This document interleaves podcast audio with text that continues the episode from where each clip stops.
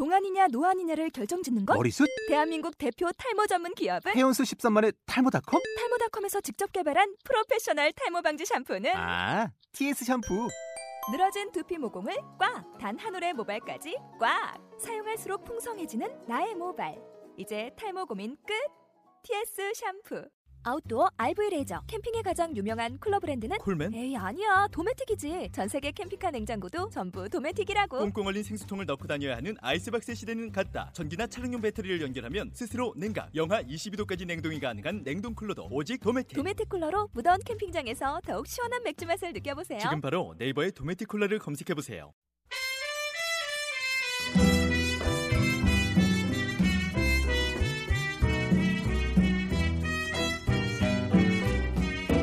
Dos gardenias para ti, con ella quiero decir, te quiero, te adoro. 너는 조금 읽는다. 너는 여름밤. 너는 여름밤을 책상에 앉아 조금 읽는다. 너는 어떤 어려움을 가지고 여름밤을 책상에 앉아 조금 읽는다. 너는 어떤 어려움을 가지고 여름밤을 책상 앞 의자에 앉아 조금 읽는다. 너는 여름에서 가을로 가는 어느 날 밤을 너의 여름밤의 책상 아니 여름에서 가을로 넘어가는 책상에 앉아 조금 읽는다.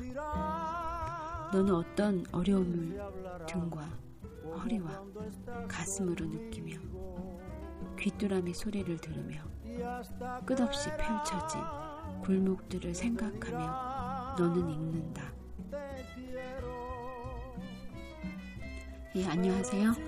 어, 저는 순정낭독의 유영진입니다. 어, 제가 좀 전에 읽어드린 시는요, 8월의 시인 이준규 시인의 시집 반복에 수록되어 있는 너는 조금 읽는다 라는 시의 한 부분이었습니다. 요새 날씨가 여름에서 가을로 넘어가는 그런 계절인데요. 가끔 귀뚜라미 소리도 밤에 들리고요. 어, 지난번 8월 8일 날 있었던 이준규 시인의 독자 낭독회에서도 어, 이런 여름에서 가을로 넘어가는 입추의 다음날 했었습니다. 음, 그때 많은 독자분들이 오붓하게 이준규 시인의 시를 즐겼었는데요. 어, 제가 오늘 마침 읽어드린 이 시는 딱 오늘의 오늘 밤에 그런 느낌과 너무 맞닿아 있어서 한번 읽어드렸습니다. 그러면 지난 8월 8일 있었던 독자 낭독회 어떻게 즐거웠을지 다 같이 한번 들어보실게요. Es porque han adivinado que tu amor me ha traicionado porque existe otro querer. Es porque han adivinado que tu amor me ha traicionado porque existe otro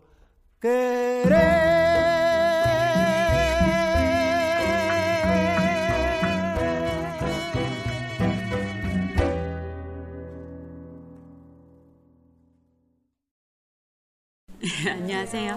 네, 저는 유형진이고요. 아, 매번 오시는 분들 예, 반가운 분들도 계시고 오늘 보니까 두 분이 새로 오신 것 같아요. 네, 여기 처음 오시니까 어떠세요? 좀 어색하시죠? 처음 오신 이런 낭독회 처음 봤죠? 네, 그럴 거예요. 아마 전무후무한 앞으로도 이런 낭독회는 다른 분도 안 하실 것 같은 아, 오늘 낭독회는요, 이준규 시인의 낭독회고요. 어, 이렇게 1부, 2부로 진행이 돼요. 오늘은 그 1부 순서고, 2부 때는 이준규 시인이 직접 오실 거예요. 그래서 1부 순서는 독자 낭독회예요. 항상 오시는 분들은 잘 아시겠지만 새로 오신 분들이 있어서 저희 낭독회 소개를 해드릴게요. 저는 제목에도 걸었다시피 순정 낭독이라고 순정하게 낭독을 하는 낭독회예요. 그래서 독자분들도 낭독을 하셔야 돼요. 그러니까 독자 낭독회라는 게 뭐냐면 이준기 시인의 시를 읽고 아, 이, 이 시를 내가 낭독을 해보고 싶다 하는 것이 있으면 낭독을 하시고 그리고 다음번에 오셨을 때는 어, 그 독자분들이 낭독한 시에 대해서 궁금한 거나 아니면 작가한테 직접 듣고 싶은 얘기들을 작가가 오셨을 때 음, 깊이 있게 이렇게 대화를 나눌 수 있을 것 같아서 저는 이렇게 독자 낭독회하고 이렇게 1, 2부로 진행을 하게 되었거든요. 혹시 그 낭독회 그러면 음, 작가분들이 자기 작품을 낭독을 하고 뭐 살아온 이야기를 한다거나 작품에 걸 뭐 이렇게 관련된 이야기를 하거나 뭐 그런 낭독회가 대부분인데요. 제가 꾸민 낭독회는 음, 그런 시간도 분명 있고요. 1, 1, 2부로 나눈 이유가 이제 독자들이 정말 그의 작품이나 그런 것들에 대해서 더 깊이 낭독을 해보는 낭독회가 필요하다고 생각을 했어요. 왜냐하면 그렇게 낭독회를 하면 작가에 대한 정보도 전혀 없이 그리고 그 작가의 작품은 한 번도 읽어본 적이 없이 그냥 작가 얼굴 보다가 아 저런 사람이 있구나 하고 작가 정보를 알게 되고 그 후에 이제 어, 책을 찾아서 읽어보실 수도 있지만 아마 그 인원 중에 90% 이상은 그냥 낭독회에서 나, 작가 얼굴 보고 그냥 가시더라고요. 아니면 출판사 홍보차 그 앞에 책이 있다거나 그러면 사인북 그냥 받아서 사인해서 가시거나 그런 낭독회가 거의 대부분의 낭독회죠. 근데 이 낭독회는 좀 약간 실험적인 낭독회예요. 처음으로 제가 시도를 해봤고 그 전에는 지인들 뭐 그 작가들의 지인들이 모여서 출판을 기념하는 뜻으로 이제 작가 앞에서 낭독을 해주거나 뭐 그런 건 있었지만 그 공식적인 낭독회라기보다 그냥 사적 사적인 모임들에서 그렇게나 했죠. 근데 이거는 독자들을 함께 모여 모여서 그런 낭독회를 해보자 했는데 이제 첫 번째 달에는 어, 이영주 시인의 낭독회를 했었고 지금 여기 이영주 시인 낭독회 때부터 계속 오시던 분들이 앉아 계세요. 그리고 이제 안현미 시인 하실 때부터 오셨던 분도 있고 그때도 독자분들이 다 이영주 시인을 100%다 이해하고 오셨다기보다 그냥 시집을 한 번 정도 읽어보신 후에 오신 것이 되게 많았는데 그래도 이 낭독회를 거치면서 낭독을 자기가 직접 육성으로 해보면서 이영주 시인의 그 어려운 시가 막 이해가 된다 하는 얘기를 하고 가셨거든요. 그리고 여기 선생님들은 그날 간증을 하셨죠. 이런 이런 느낌의 낭독회 를 처음 해봤지만 낭독을 해보는 순간 그 어려운 시들을 왠지 느낌으로 알 것 같다. 시인이 왜 이런, 이런 시를 썼는지 느껴진다. 그리고 그 후에 이제 이영주 시인 왔을 때도 이제 시에 얽힌 재밌는 얘기들을 많이 했었어요. 아, 그러면 오늘은 생소하신 두 분이 있어서 일단은 이 낭독회 형식에 익숙하신 분들은 이미 또 들었던 이야기일 수도 있고 어, 제가 그러면 맨 먼저 어, 이준기 시인의 시를 하나 낭독을 해드릴게요. 어, 이런 시인이다. 그리고 제가 음, 좋아하는 이유 같이 한번 들어주세요. 어, 제가 낭독해 드릴 시는요. 이준규 시인의 시집 네모라는 시집에 있는 시고요. 이 시집이 가장 최근에 나온 시예요. 뭐 지, 지금 뭐 텍스트를 안 보고 계셔도 상관없어요. 제가 낭독을 해드릴게요. 헬리콥터 어린 나무들을 보며 길을 건넜다. 언덕을 올라 메밀국수를 먹었다. 골목의 흰 빨래들이 흔들렸다. 볕과 그늘이 나뉜 곳이 흔들렸다. 나는 너의 손을 잡았다 놓았다. 다시 잡았다. 곧 석양이 퍼질 것이다. 너의 속에, 나의 속에. 늙은 개 한 마리가 졸고 있었다. 하얀 개였다. 헬리콥터는 계속 지나갔다. 여름이었고 가을이었다.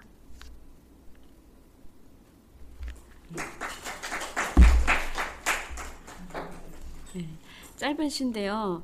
이, 이준규 시인이 이렇게 짧은 시를 쓰는 사람이 아니었어요. 그전에는. 이 네모라는 시집은 이걸 다섯 번째 시집이라고 해야 될지 네 번째 시집이라고 해야 될지 이게 발간 일을 따져볼 때두 두 시집이 같이 나왔거든요. 비슷한 시기에 나왔는데 어, 제가 이준길 씨는 이 낭독회 때문에 만난 적이 있는데 그 얘기를 하더라고요. 자기는 이 네모라는 시집은 독자들한테 서비스로 쓴, 쓴 시집이다. 선물같이 읽히길 바란다. 이런 얘기를 했어요. 그러니까 그 정도로 여긴 다 짧은 시들만 이렇게 모아놓으셨어요. 그러니까 분량상 짧은 시. 하지만 짧지만 이렇게 쉽지는 않은 시들도 있고요. 그런 어떤 밀도감은 다 조금씩 다른데 그런 시들만 묶여진 시집이고요. 그 비슷한 시기에 낸 것 중에 조금 긴 시들은 이 문학동네에서 나온 이 반복이라는 시집에 이렇게 실려, 실었어요. 그러니까 컨셉을 나누신 거죠. 비슷한 시기에 원고가 쌓여 있었는데 뭔가 독자들이 읽었을 때 좋아할 것 같고 읽기 편할 것 같고 하는 시를 이 네모에다 실은 것 같아요. 그리고 이제 기존의 시 쓰는 양식이 어떤 길고 그런 시들은 이제 반복에다가 넣으셨고 그리고 그 전에 이제 시집들이 다 좀 두꺼 두께감이 좀 있죠. 다른 시보다. 근데 이준규 시인의 시집이 특히 이 토마토가 익어가는 계절을 보면 네. 어 9페이지에서 이제 11 9페이지에서 시작하는 시 한 편하고 이제 11페이지에서 시작하는 시 그거 다음에는 어디까지 가냐면 이 시가 110쪽까지 가요. 11페이지에서 시작한 시가 110페이지까지. 그게 한 편의 시예요. 그러니까 이걸 소설이라고 해야 될지 뭐라고 해야 될지 이제 독자분들은 굉장히 난감하실 수도 있어요. 특히 그 전에 읽었던 서정 시류의 시들을 많이 그러니까 이것도 물론 시인은 서정 시로 썼어요. 근데 우리가 알고 있는 뭐 약간 가까운 데서 찾자면 지난달에 했던 안현미 시인의 시 같은 그런 뭔가 짧지만 강렬한 어떤 감정을 딱 이렇게 연과 행을 구분해서 한 페이지에 들어가는 단어와 문장으로 썼던 시를 시라고 일반 일반적인 독자분들이 그렇게 여긴다면 이 시는 그렇게 말할 수가 없을 그냥 이 여백이 없이 빽빽한 채로 이걸 계속 쓰신 거예요. 그러니까 그런 시를 쓰시는 분인데 그런 시를 쓰시는 분이 이제 이런 짧은 시도 쓰거든요. 그래서 그걸 모아놓은 게 이 네모였고 제가 조금 전에 읽어드린 건 헬리콥터라는 시였고 제가 그 헬리콥터라는 시를 어제 어제 읽으면서 어떤 생각이 드냐면 어제가 말복이자 입추인데 여름의 끝이면서 가을의 시작 그리고 어, 뭔가 그 날이 주는 이상한 느낌 그리고 이상하게도 딱 입추가 되자마자 오늘부터는 완전 가을 같은 거예요. 그죠? 오실 때 느꼈죠? 아, 이제 가을이구나. 추웠어요. 여기는 그래도 에어컨을 좀 틀었는데 혹시 일단 추우시면 말씀 언제든지 하세요. 그래도 많은 분들이 모여 있어서 에어컨을 틀긴 틀었는데 에어컨 바람이 예전하고 또 다른 거예요. 실 이렇게 막 그때는 에어컨만 찾아갔다며. 그러니까 입추가 시작이 되는 날 헬리콥터라는 시를 딱 읽는 순간 아, 이 시는 뭔가 이 이준규 시인의 시를 한꺼번에 말해주는 것 같은 거예요. 여기에 속하면서 저기에 있고 이, 이것이라고 말할 수 없게 저것이고 저것이라고 말할 수 없게 이것이고 근데 그 안에 뭔가 있는 것 같은 그런 날 예, 그리고 또 그 그 입추와 말복이었던 그 다음날 또 낭독회를 시작하고 해서 이 시를 낭독회 첫 여는 시로 해야겠다. 그리고 제목은 또 헬리콥터예요. 헬리콥터 가 지나가는 소리를 들으면서 시작을 한 것 같아요. 제 생각에 헬리콥터 나오진 않는데 어, 그러면 음, 제 얘기는 여기까지 하고 독자분들 낭독을 이제 들을게요. 또 본의 아니게 최은희 씨가 제일 먼저. 근데 오늘은 단촐한 분들과 함께 있어서 사실 그 정말 그러니까 토마토가 익어가는 계절에 있는 똑같은 제목의 토마토가 익어가는 계절 그리고 문이라는 시 근데 정말 묘하게도 뭐랄까 정말 이 시집의 제목처럼 예, 무한 반복을 하시는데 그게 묘하게 네. 다 달라요. 묘하게 다. 네. 네, 다 다르면서 또 겹치는 부분도 있고 아까 말씀해 주신 것처럼. 근데 그 겹칠 때 음. 아까 전에 그 겹침하고 또 다른 네. 그게 이 시집의 매력인 것 같아요. 매력이라고 하면. 그래서 정말 계속 겹겹이 뭐가 계속 마치 홀리듯이 문이라는 시는 그래서 더 좋은 것 같아요. 문 안에 또 문이 들어있고 근데 읽을 수가 없어서요. 낭독을 하고 싶은 시는 사실 방금 말씀드린 문이랑 네. 토마토가 이어가는 계절인데 두 번만 하셔도 돼요. 어디까지. 네. 낭독자의 마음인지 시는 뭐 맞아요. 하지만 뭐 그렇게 하기는 그렇긴 조금 아쉽고요. 어디까지 네, 그래서. 개 중에 가장 짧은 시로 이런 음. 근데 정말 비슷한 생각을 했어요. 저도 어제 이상하게 잠이 안 오는 거예요. 그러니까 그젠가. 그래서 이제 마침 낭독회도 다가오고 그래서 이제 다시 한번 읽어야 될 시를 골라야 되기 때문에 다시 한번 읽어보는데 그런 묘한 느낌이 드는 거예요. 그러니까 동시에 새벽에 매미랑 귀뚜라미가 같이 오는 거예요. 그러니까 여름과 가을 그런 식으로 막 겹쳐지면서 되게 예. 너무 같구나. 네 그런 상황이었어요. 이준규 씨 음, 같구나. 그래서 그 사진을 찍어서 그러니까 그때 이제 제 느낌과 이준규 시인의 시에 있는 그런 부분들을 말하자면 이제 발췌를 한 거죠. 네. 조각조각 내서 이렇게 붙여봤더니 네. 음, 그 순간에 제 마음이 되더라고요. 아, 음, 그러니까 그렇게 해도 정말 죄송하지만 아니 그런 부분들이 너무 많은 그래도 되는 딱 시. 잘라서 마치 제가 쓴 것 마냥. 그래서 좋은 시 많지만 어, 첫 번째 시를 할게요. 토마토가 익어가는 계절이라는 시집에 있는 시고요. 내 마당. 내 마당에는 매일 잉어때가 온다. 무언가 찢어지는 고통을 느끼며 파도의 산을 넘어 내 마당에는 매일 은행나무가 성큼성큼 다른 길을 내고 마치 사막의 설치류가 오솔길을 만들듯 내 마당에는 매일 청개구리가 폴짝폴짝 담을 쌓는다. 담 사이에는 순간순간 이끼가 자라고 봉선화 피고 내 마당에는 담이 없고 내 마당에는 담이 하얗다. 내 마당에 널 불렀더니 너는 훌쩍훌쩍 마당을 지우고 내 마당에 널 앉혔더니 너는 키득키득 마당을 맛있게 먹었다. 내 마당은 너무 넓어 입구가 없고 내 마당은 너무 넓어 자꾸자꾸 죽기만 한다. 내 마당에는 매일 잉어떼가 오고 고통도 없고 절망도 없고 미래도 없고 사랑도 없다. 내 마당은 커다란 배가 되고 나는 끝없이 노를 젓고 더 이상 동료도 없고 나는 땡볕에도 녹지 않는 얼음산을 향해 나아간다. 물론 희망 없이 내 마당을 완성하기 위하여.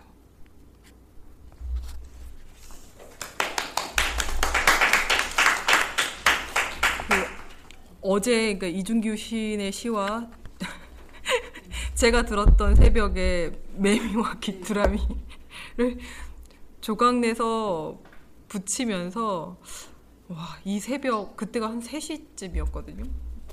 이상하게 선선해지니까 정말 잠을 푹 자는데 오랜만에 쾌적하게 어떤 그 도움을 받지 않고도 정말 내 자력으로 정말 푹 잘 수 있어서 좋았는데 이상하게 새벽에 더 아깝죠. 네. 그 쾌적한 시간에 내 눈을 떴는데 어, 아깝다. 그리고 새벽에 되게 서럽게 우는 소리가 들리는 거예요. 그 매미 소리 다음에 귀뚜라미 소리 다음에 이렇게 네, 그러니까 어떤 분이 아파트 단지, 그러니까 한 제가 9층에 사는데 높이 있다 보면 굉장히 소리가 옆에서 말하는 것처럼 이렇게 왜곡돼서 들리더라고요. 누워 있으면 막 누가 막 움직이는 소리들이 들리는데 그게 사실 되게 멀리서 들리는 건데 어느 정도 모르겠어요. 어떤 원리인지는 모르겠지만 공명하는 거 아닐까요? 예, 예, 예. 큰 공간에서 음. 위로 소리가 가면 음, 위치를 알 수 없이 음. 소리끼리 이렇게 부딪혀서 음. 근데 너무 서럽게 우시는데 막 그 세 가지 울음소리가 매미 소리, 귀뚜라미 소리 어떤 예 여자분이었어요.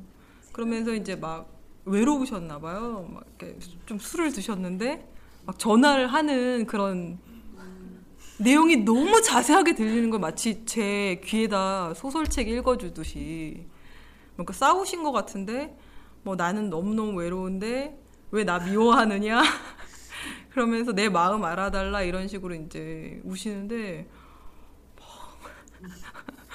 혼자 깨어 있고 울음소리는 들리고 귀 기울이고 싶지 않은데 귀 기울이. 네, 그래서 막 혼자 베란다 나갔다가 다시 들어왔다가 자려고 하는데 잠이 안 오는 거예요. 궁금하기도 하고 전화 통화는 끝났을까? 뭐 그런 여러 가지가 좀 예, 굉장히 예, 그랬어요. 예, 내 마당 같은 그런 분위기의 새벽을 보냈어요. 그래도 약간의 오늘 못한 느낌이 있어서 예, 최은혜 씨가 조금 덜 떨. 아니요 떨지 않은. 아 근데 오늘은 이렇게 다 얘기해도 될 것 같아요. 그죠? 우리 오늘 이런 날로. 그럼 그래도 될 게 이제 이준규 시인의 시 구절 구절이 어디에서 나의 어떤 거랑 갖다 이렇게 매치시켜도 그냥 연결이 될 것 같은 문장들이 진짜 많아서 어, 시인한테는 물에나 실릴 수 있지만 그게 독자한테는 굉장히 제일 좋은 시 아닐까요? 음, 어디 갔다 어느 구절을 나한테 갖다 대입을 시켜도 그게 내 거가 되는 시. 음, 그러, 그러기 쉽지 않은 시인데요. 네.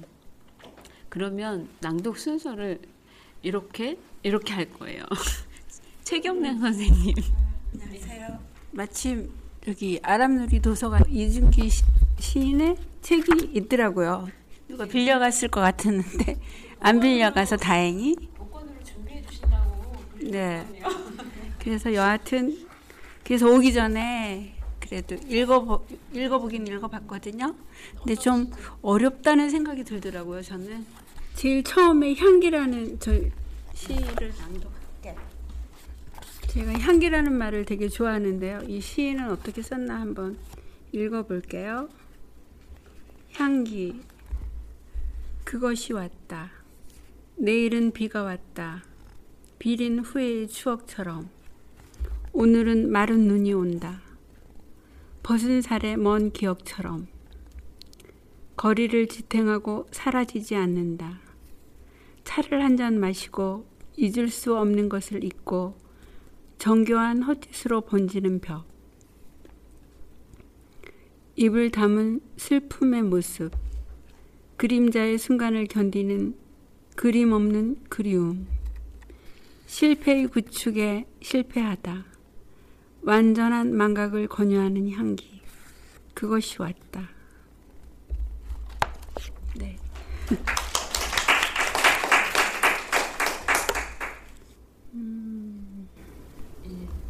실패의 구축에 실패하다. 이, 이 구절이 지난주에 실패라는 실패 그 네. 네. 그냥 전혀 다른 문장으로 보이지만 실패를 실패의 구축에 실패하다 했으니까 이게 더, 더 구체적인 것 같아요. 실패를 실, 실패하지 않게 음, 성공적인 실패로 가자는 안현미 씨하고 또 다른 그쵸? 그거는 뭔가 실패를 실패답게 실패를 해야 제대로 된 어떤 희망이라던가 뭔가를 가질 수 있다고 하면 이준규 시인 자체는 실패 자체를 구축하고 싶으신 거예요. 스스로요. 네. 그렇군요. 실패 구축을 하고 싶은데 실패를 한 거죠, 그건. 그렇게 네. 얘기를 하시네요. 저는 항상 실패를 안 하기 위해서 다 피해왔거든요. 여태까지 인생을 그렇게 살았던 것 같아요. 근데 이제 이제부터는 부딪히려고요. 저도 한번 그래서 열심히 실패하시길. 열심히 실패를 그냥 인정하고 받아들이고 있는 그대로 받아들이고 다시 또 이제 시작하고 이제 그렇게 살려고요.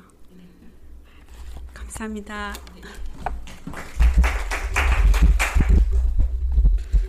이준규 시인이 굉장히 남성적인 시인이거든요. 보면 이렇게 말투도 그렇고 축구도 굉장히 좋아하시고 저는 축구 좋아하는 시인 처음 봤었어요. 그러니까 이준규 씨를 만나기 전까지 아무리 남자 시인들이나 축구 좋아하는 걸 드러내질 않았는데 이분은 드러내놓고 축구 굉장히 좋아하시고 성격도 굉장히 이렇게 그러신데 근데 아주 디테일하세요. 그래갖고 요번에도 이번 낭독회를 오신다는 거예요. 독자 낭독회인데 그래서 내가 어, 오지 말라고 그냥 시인 오실 때 오세요. 그랬더니 왜? 나 없는 동안 무슨 일을 하려고 아 시인의 좀 음, 이야기도 하려면 독자들끼리 하는 것도 재밌다. 그래서 막 만류를 했더니 자기 술 안 사주고 싶어서 오지 말라고 하는 거 아니냐고 술도 되게 좋아하시거든요. 그러면 제가 한 편을 하나 더 낭독을 해드릴게요. 독자분들을 위해서 독자분들한테 서비스로 썼다는 이 네모라는 시집에 있는 시인데요. 제가 정말 어, 이시 너무 좋아해요. 이게 마지막 시예요. 이 시, 이 시집에 제목이 여보. 여보. 사티를 들으면 사티가 되고 구름을 들으면 구름이 된다. 엄마하고 부르면 엄마의 가슴이 되고 누나하고 부르면 누나의 뺨이 된다. 나는 지붕 위로 올라 마른 뱀을 던진다. 여보, 나는 당신의 한숨이요. 개미가 보이요? 끝입니다.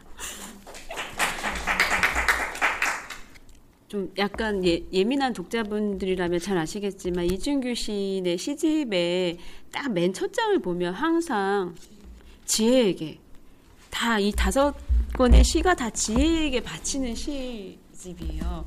지혜는 이준규 시인의 부인이죠. 네. 그리고 제가 이준규 시인의 부인도 잘 알거든요.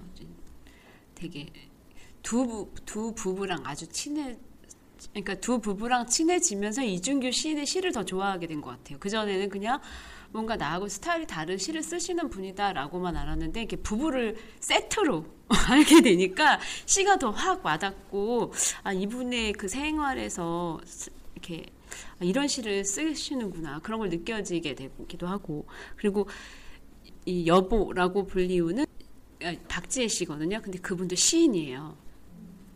이준규 시인이 먼저 등단을 했고 이제 저도 비슷한 시기에 등단했는데 저희하고 알고 지내면서 중간에 등단을 하셨어요. 시인이 아니셨는데 시인의 시인의 아내로 사시다가 시인이 되셨어요. 네. 소설가의 아내로 살다가 소설가가 되고 아 그래요? 아 저는 제가 아는 분 중에는 이 이준규 박지혜 시인 부부가 처음이라. 그러니까 원래 시인이었다가 둘이 결혼한 경우는 많이 봤거든요. 근데 이 경우는 시인의 아내로 살다가 시인이 되셨는데 이제 아까도 잠깐 얘기했지만 남편이 시를 너무 만족스럽게 쓰고 있으니까 도대체 그게 뭔데 나도 한번 맛보자 하고 약간의 그런 마음으로 쓰시지 않았을까. 뭐 자세한 건 제가 묻지는 않았 지만 그리고 박지혜 시인의 시도 굉장히 독특해요. 근데 확실히 이중유 씨하고 다른 어떤 여성적인 그런 시선들이 있어서 이제 곧 그 박지혜 시인의 시집도 출간이 될 거예요. 문지에서 지금 마지막으로 탈고를 했다고 얼마 전에 한 가을쯤 나오지 않을까. 예. 그래서 제가 이 시를 참 좋아해서 쭉 읽고 나서 맨 마지막에 이게 있을 때 어, 느낌이 되게 좋더라고요. 오늘 처음 이준규 시인을 접하는 분들은 어떠실지. 네, 그러면은 최재림 씨.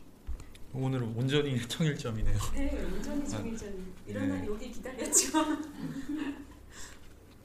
어, 저는 네모란 시집에서 언덕이란 시를 읽, 겠습니다 몇 페이지죠? 음, 38페이지요. 언덕. 언덕을 오르고 있었다. 나무를 오르는 개미처럼은 아니고 언덕을 오르고 있었다. 사보텐에 버섯 피듯 씨는 아니고 언덕을 오르고 있었다. 저것은 꽝꽝나무 저것은 서어나무 저것은 사오리 저것은 산사나무. 언덕을 오르고 있었다. 저것은 황칠나무. 저것은 회나무. 저것은 말채나무. 저것은 불두화. 언덕을 오르고 있었다.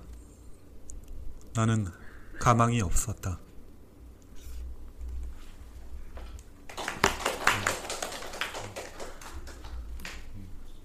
이 시를 고른 이유는 마지막 문장이 그냥 마음에 들어서 스스로 가망이 없는 사람이라고 생각하기도 하고 또 이제 산책을 좋아하는데요.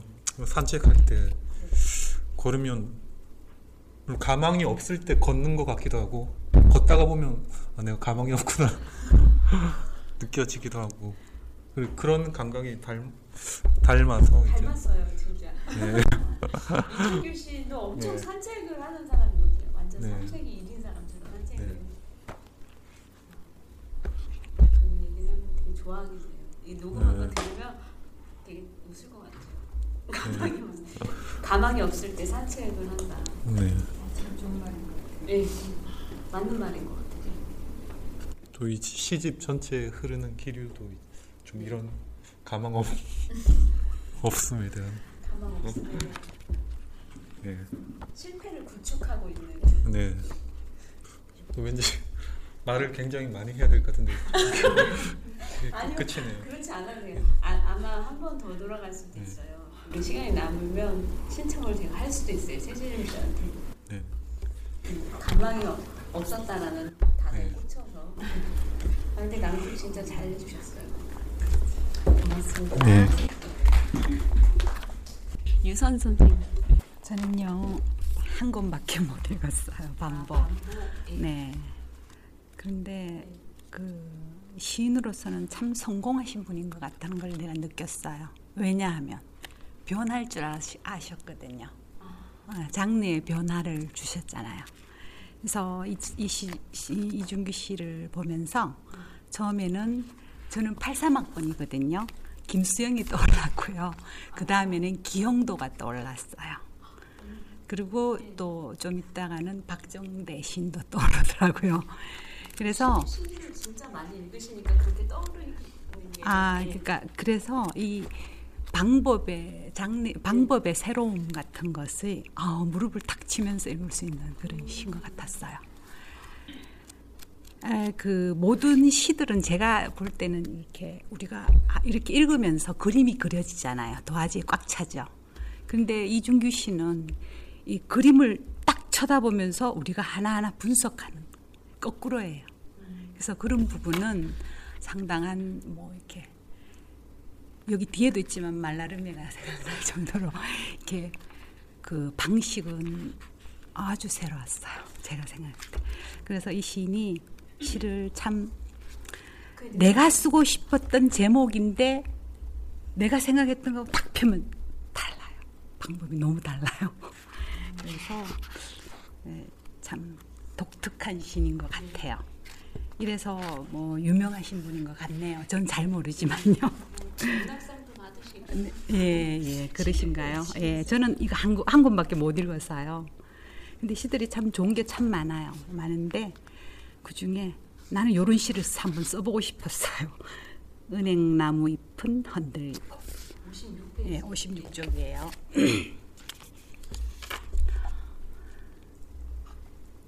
은행나무 잎은 흔들리고 너는 일어나 밖으로 나가고. 은행나무 잎은 흔들리고 너는 훌쩍이며 그것을 들고 저기에서 저기로 가고. 은행잎은 노랗게 빛나고 흔들리고 너는 그것을 들고 문득 멈추고.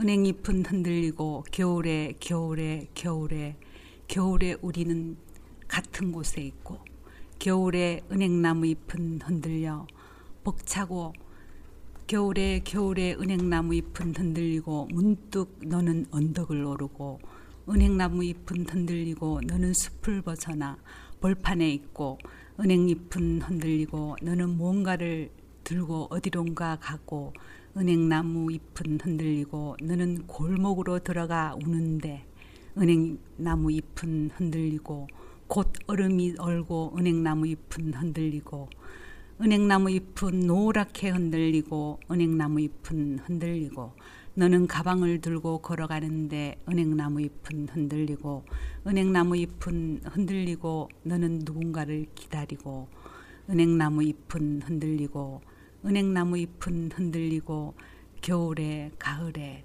겨울에 봄에 은행나무 잎은 흔들리고.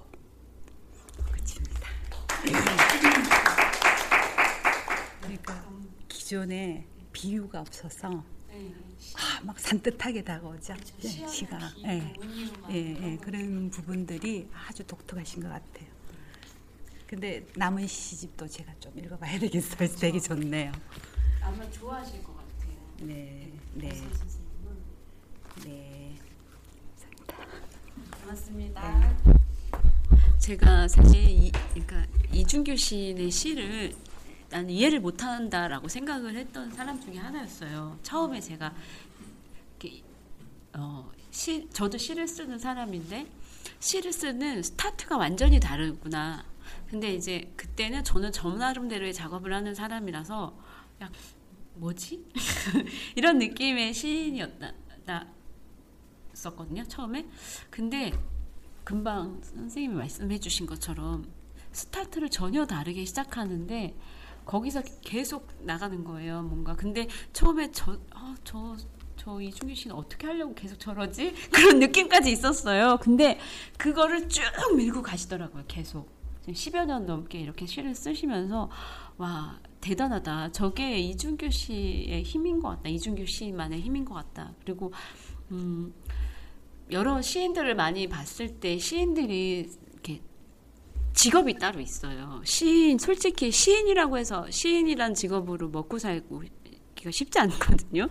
이런 시집을 낸다고 해서 이 인세로 이렇게 뭐 얼마나 많이 팔 옛날 80년대 같이 시집이 막 몇만 부씩 나가는 그런 시대가 아니기 때문에 뭐 시집뿐만이 아니라 다른 책들도 요새 판매가 되게 저조한데 시인들이 시집을 써가지고는 생계를 꾸릴 수가 없어요.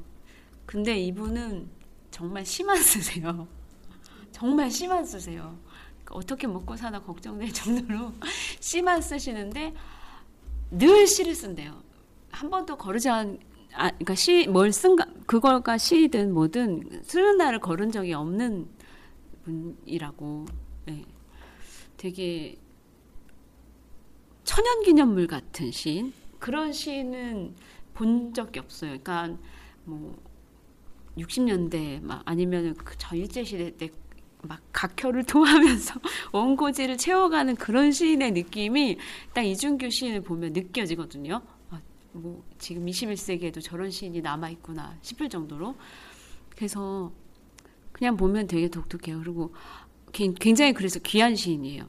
제가 봤을 때는 그리고 그러라고 할 수도 없고 누구한테 감히 근데 그분은 그 선택적인 삶을 그렇게 사시는 거고 음. 그래서 저는 되게 귀한 시인이다라고 생각하고 그걸 어느 날 느낀 다음부터 이준규 시인을 존경하기로 했어요. 저하고는 정말 다른 스타트에서 시작하셨지만 그래도 이준규 시인이 제 시를 또 되게 인정을 해주세요. 넌 시 잘 써. 아마 그때부터 제가 좋아했던 거예요. 어쨌거나 예. 이 좋은 시 낭독해 주셨고요. 그리고 우리 커피 만들어 주시는 여름 선생님도 시를 낭독 오늘 하셔야 될 것 같아요. 네. 그리고 오늘 커피 얘기도 잠깐 해주시고요. 어, 저는 오늘 시집 다섯 권인데 몇 권 못 읽었기도 하고 시도 조금 생소하기도 하고 그 숙제 안 한 사람처럼 오늘 올 때 계속 뒷꼭지가 당기면서 막 이렇게 가기 싫은 것 같은 거 있잖아요. 어 그러 왜냐면 제가 유영진 씨는 한 달에 시집 몇 권 읽어요? 아, 저는 많이 하죠. 그렇죠. 우리는 근데 1년에 시집 한 권 여기는 네. 다 읽으시나? 시집을 그렇게 많이 읽지 않아서 그런지 이렇게 이영주 시인 등뼈까지도 괜찮은데 기차표 운동화도 괜찮았는데 여기에는 너무 생소한 단어들 아니면은 뭐 동의 반복이 아닌 이런 명사들의 나열 이거를 어떻게 받아들여야 하는지 너무 힘들어가지고 그래서 저희가 이제 긴 시를 읽으려고 노력을 하는데 이렇게 잘 안 읽어지는 거예요. 책의 구- 두께는 참 얇은데 생각처럼 잘 읽어지지는 않고 이 토마토가 익어가는 계절 얘기하시는 거예요? 그렇죠. 토마토랑 문이랑 네, 토마토. 어느 부분을 보면 알 것 같아요. 아 이분이 문이라는 게 말을 할까? 네. 아, 문이라는 게 시를 쓰게 쓰는 것에 대해서 어떤 그런 힘든 과정의 뭐 욕구와 세상과 이런 거를 통하는 문이라는 생각은 들긴 하는데 또 어떻게 보면은 개구리, 두꺼비, 뱀, 진해, 구더기, 주렁이 쭉 이거는 어떻게 해야 되지? 막 이런 게 너무 많은 거예요. 이 언어들 같은 경우도 뭐 이렇게 여자 시인에서 볼 수 없는 뭐 창녀, 성기 이런 말들도 많이 나오고 하니까 저희가 여태까지 본 시들은 그냥 언어들이 곱잖아요. 아, 그런 시 그런 그런 시를 저희가 많이 접하잖아요. 교과서에 나오는 시. 그러니까 이런 시를 볼 때 어떻게 보여 하나 난감했었거든요. 근데 어느 부분을 보면 정말로 아 이렇게 이해가 되는 부분이 많아요. 그래서 어떤 건 오기로 내가 이거 읽어볼까 막 이렇게 생각이 들기도 하고 어쨌든 조금 복잡하게 생각을 하게 되는구나 그런 생각을 좀 했고요. 근데 일부러 어렵게 쓰는 건가요? 우리 못 알아들으라고? 그거 아니에요? 시인이 오시면 한번 물어봐. 아 그래요? 네, 나는 일. 일부러 이렇게 어렵게 쓰나 막 생각을 많이 하라고 그런 좀 생각을 많이 하라고는 맞나? 있을 수도 있어요. 아, 네. 그런가 봐요. 사람들이 너무 안 하니까 골탕 좀 한번 먹어보시지. 어, 그 저는 사전이 필요했어요. 너무 모르는 단어들이 명사인데 모르는 단어들이 너무 많은 거예요. 아, 개망초까지도 알겠는데 곱봉은 뭔지 이런 것들이 좋아하는 게 국립국어연구원 사이트를 되게 좋아해요. 그래서 어느 건 잘 안 나오는 것도 있는 거예요. 뭐 어처구니까지는 괜찮은데 예, 아니 모르겠으니까 그 단어 저는 저- 이렇게 딱 뭐가 안 그런 거한 막히면 번쯤 찾아보라고 그걸 쓰시는 거예요. 그렇구나. 네. 우리의 소중한 언어를 어쨌든 그래서 진도가 안 나가요. 그래서 낭독하시고 싶은 그 지금 못 정했는데요. 그냥 저 한번 그러면 긴 시 중에서 한번 읽어 볼까요? 어느 한 네. 구절을 다 이해는 못 하겠어요. 아마 다 이해하라고 쓰진 않았을 것 같아요. 그러, 그런 그런 거면은 괜찮. 그럼 저는 정, 저는 낚였어요. 그러면 예, 골탕을 먹었고요. 그러면 제가 다 아직 잘 이해는 못하지만 어, 토마토가 익어가는 계절에서 문이라는 것 중에서 한, 한 부분 한번 읽어볼게요. 근데 제가 아까 누가 읽으셨지? 여기 또 실패의 구축이라는 말이 나와요. 이게 비슷한 언어들이 나오는 게 있는 것 같아요. 근데 저도 이 부분 이 좋아서 여기다가 표시를 해놨었거든요. 비- 비슷한 언어 아, 단어를 아, 아. 아 주 전혀 다른 곳에 또 배치하면서 아 그리고 커피도 많이 드시나 봐요. 커피 단어도 엄청 많이 나오고. 커피 엄청 좋아해요. 네. 이분이 커피 또 되게 좋아해요. 좀 어렵다가 커피 나오면 좀 반갑기도 하고 좀 그러면서 침대 읽었던 것 같고요. 예, 이거를 조금 더 쉬운 부분을 읽어볼까요? 좀 우리가 좀 들었을 때 조금 편했던 거?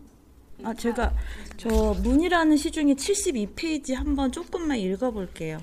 근데 어디서 끊어야 될지 잘 모르겠어요. 그냥 끊고 싶은 어, 끊고 싶을 때 그냥 끊을게요. 지워지는 풍경, 무덤 위의 잠자리, 고이는 풍경의 찌꺼기, 풍경 속으로 들어가 다른 풍경이 되거나, 풍경의 일부가 되거나, 배경이 되거나, 분위기가 되거나, 아무렇거나, 계속 반복하거나, 뒤로 돌아서 추억을 재배치하거나, 헬리콥터 지나가고, 예. 무기력한 조금 젖은 개가 되거나 빨간 모자를 잡아먹는 상냥한 늑대가 되거나 이유 없는 시를 쓰거나 숲으로 가서 시를 넘어가서 다른 걸 쓰거나 말거나 물빛 불빛 흔들리고 있었다. 그때 이런 시를 썼다. 제목은 아마 아이슬란드. 아이슬란드는 아이슬란드. 나는 거기서 부정과 긍정의 불가능성을 배우지 않았다. 아이슬란드는 아이슬란드. 그곳은 생각보다 춥지 않았지만 덥지도 않았다. 하지만 아이슬란드는 아이슬란드. 우리는 아무도 아이슬란드에 아이슬란드를 그리워하며 가지 않았다. 아무도 없었고 아무것도 없었다. 아이슬란드는 아이슬란드. 동물원에 가서 티본 스테이크를 먹지 않았다.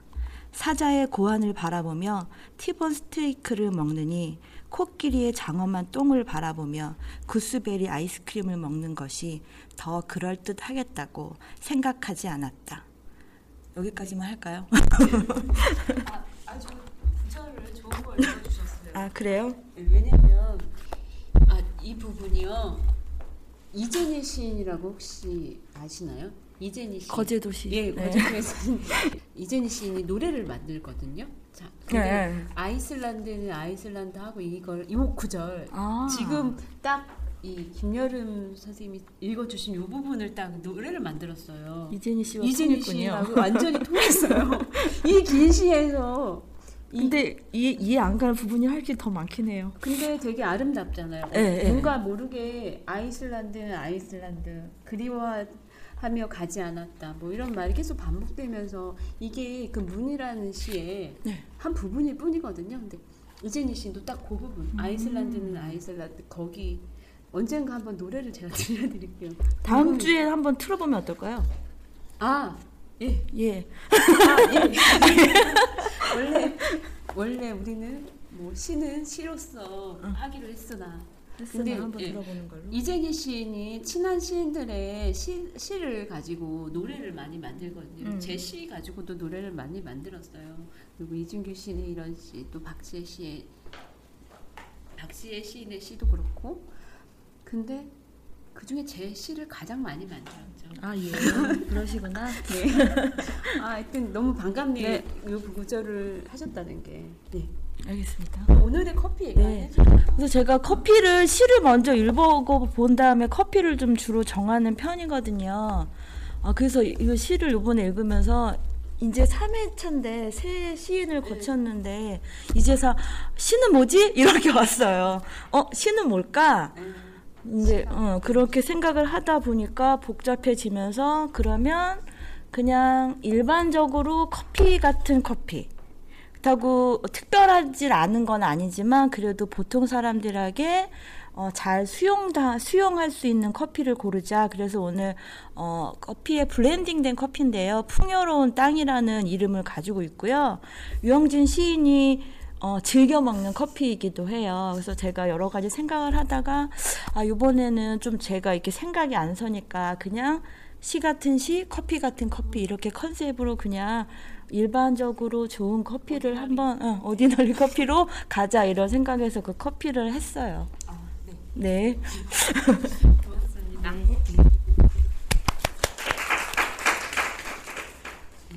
이 이준규 시인이 진짜 커피 왕 매니아거든요. 그래갖고 이 커피 선생님께서 이준규 시인의 시는 뭘, 커피는 뭘로 할까 궁금했는데 제가 늘 마시는 오디너리 커피를 해주신다고 해서 좀 반가운 거예요. 왜냐면 다음 주에 이, 이준규 시인이 올 때 내가 이거 마시잖아 라고 말할 수 있어서 근데 너무 훌륭한 커피거든요. 저한테는 이 풍요로운 땅 커피가 그 풍요로운 땅이라는 게 지금은 풍요롭지 않고 좀 척박한 분쟁도 많은 브라질 커피랑 뭐 이렇게 분데- 블렌딩 된 건데 저는 참 의미가 있는 것 같아요. 이 맛있는 커피와 그 ordinary 커피와 왠지 unordinary한 이준규 시인의 시와 네, 그렇게 이인호 선생님 머리 스타일이 바뀌셨죠? 굉장히 잘 어울리시는 것 같아요. 가을 분위기에 맞게. 익숙하게 너무 어울려서 바뀐지를 모르지. 아니요, 좀 약간 이렇게 드리워진 앞머리와 음, 잘 어울리세요. 맞습니다. 예. 음,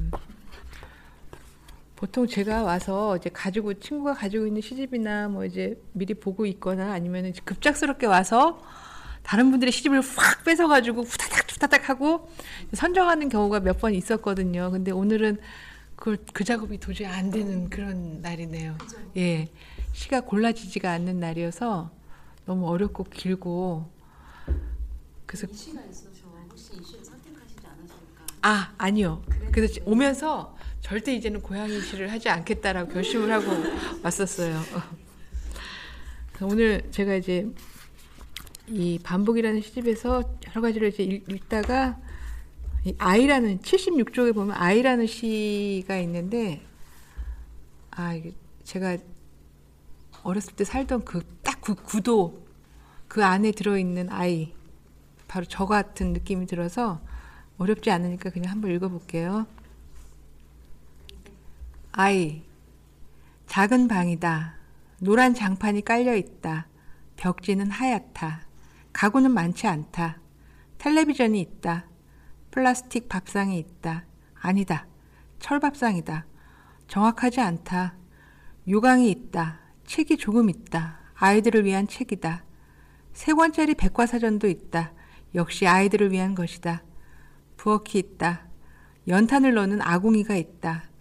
타일을 씌운 부뚜막이 있다. 바닥에도 타일이 깔려 있다. 어쩌면 시멘트 바닥일지도 모른다. 석유 골로가 있다. 골로는 풍로라고 써야 하지만 어쨌든 거기에는 풍로는 없고 골로가 있다. 부엌의 문을 열면 마당이다. 마당 바닥은 시멘트다. 마당의 구석에는 변소가 있다. 아이는 방에 혼자 있다. 그림을 그리거나 책을 쌓았다가 무너뜨리는 놀이를 하고 있다. 쉽죠? 제가 어렸을 때 다섯 식구였는데 단칸방에서 초등학교 4학년 때까지 다섯 식구가 오글오글 살았었어요. 어, 그러니 그 이제 굉장히 컸던 제가 온갖 것들을 많이 봤겠죠. 잠결에.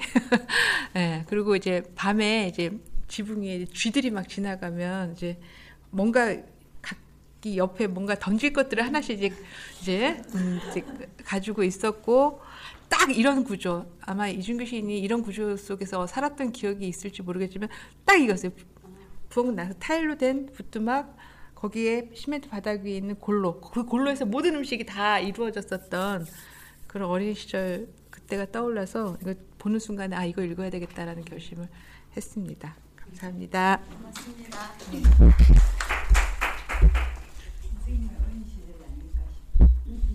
예. 그 이준규 시인이 70년생이거든요. 70년도.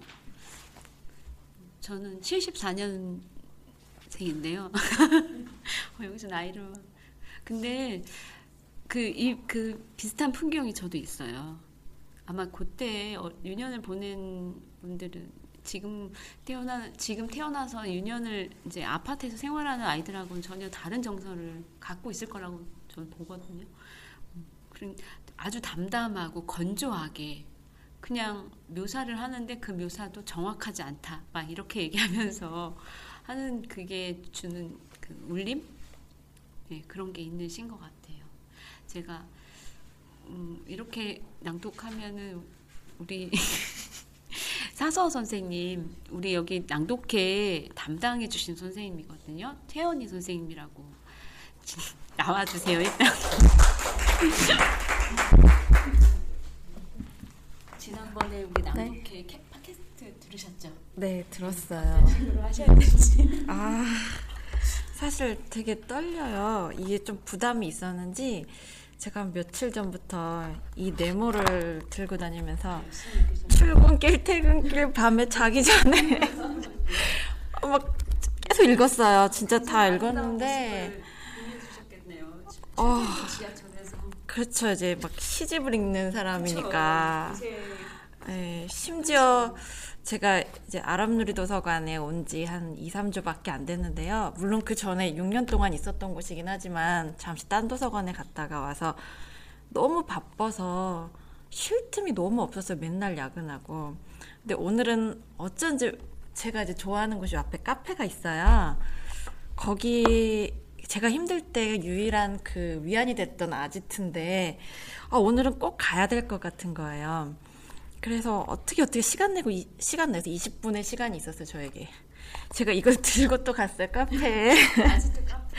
카페에서 이러고 있었는데 남들이 좀 독특하잖아 시집을 읽는 사람이 별로 없으니까.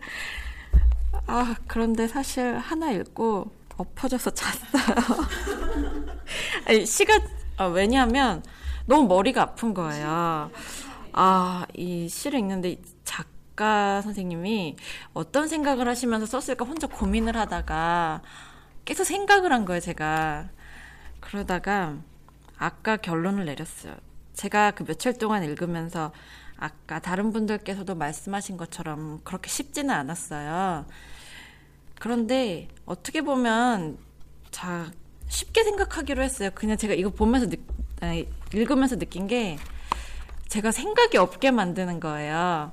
한편으로는 생각을 많이 해서 이게 뭘까라고 생각을 해야 되지만 한편으로는 그냥 생각 없이 그냥 읽을 수도 있겠다라는 생각을 했어요. 한, 음, 약간 멍 때리는 느낌? 그래서, 아, 나에게 이 바쁜 삶에서 그냥 멍 때리면서 읽어라 라는 느낌도 있지 않았을까. 그냥 혼자 제 생각이에요. 근데 맞을 네. 수도 있어요. 왜냐면 이준규 시인이 음. 그 네이버 블로그를 예전에 했는데 그 닉- 닉네임이 멍돌이었거든요. 아. 멍돌. 되게 어울려요 또. 그리고 아. 이제 와이프인 박재 씨는 멍순. 그래서 제가 항상 멍 세트 이렇게 얘기하면서 돌렸는데 음. 아. 그거 되게 중요해요. 멍 때리라고 쓰신 걸 수도 있어요. 네. 어쩌면 이 바쁜 일상에 그냥 멍 때리면서 그냥 여유를 찾아라 하는 느낌도 있지 않았을까. 네.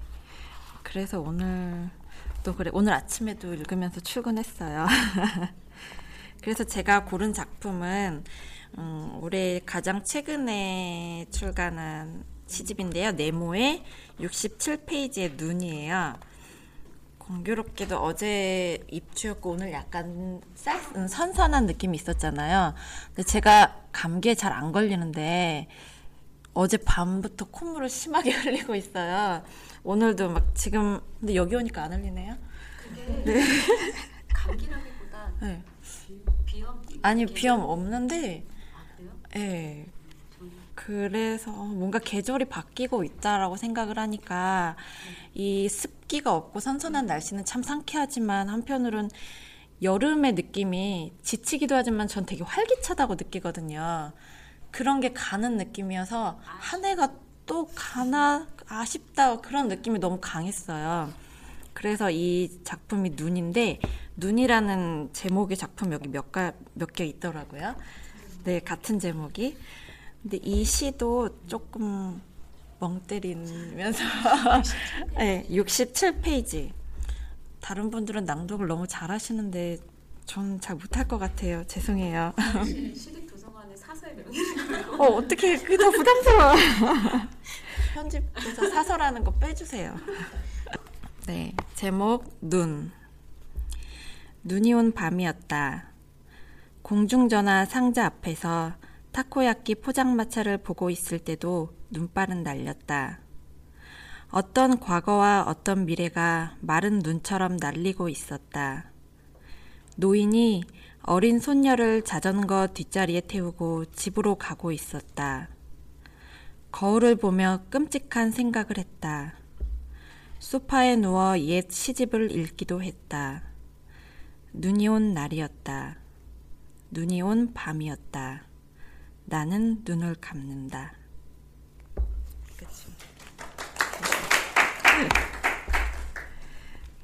네. 잘해주셨는데요. 아, 정말 되게 떨렸어요.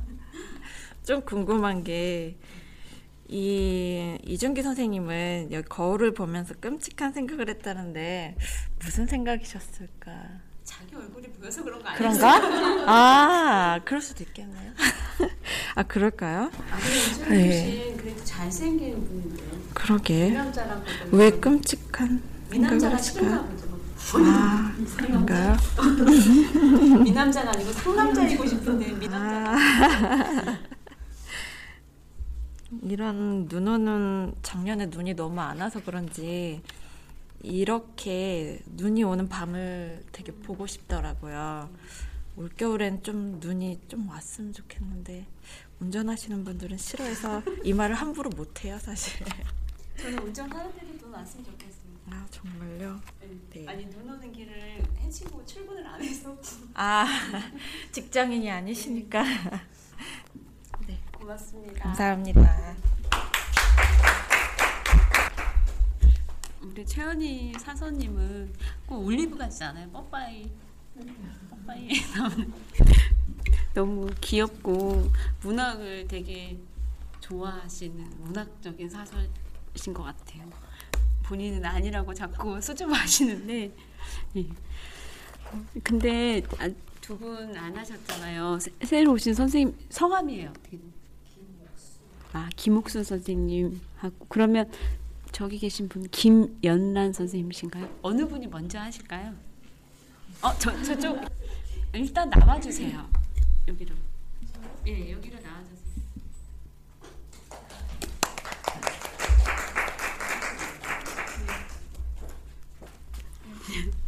반갑습니다.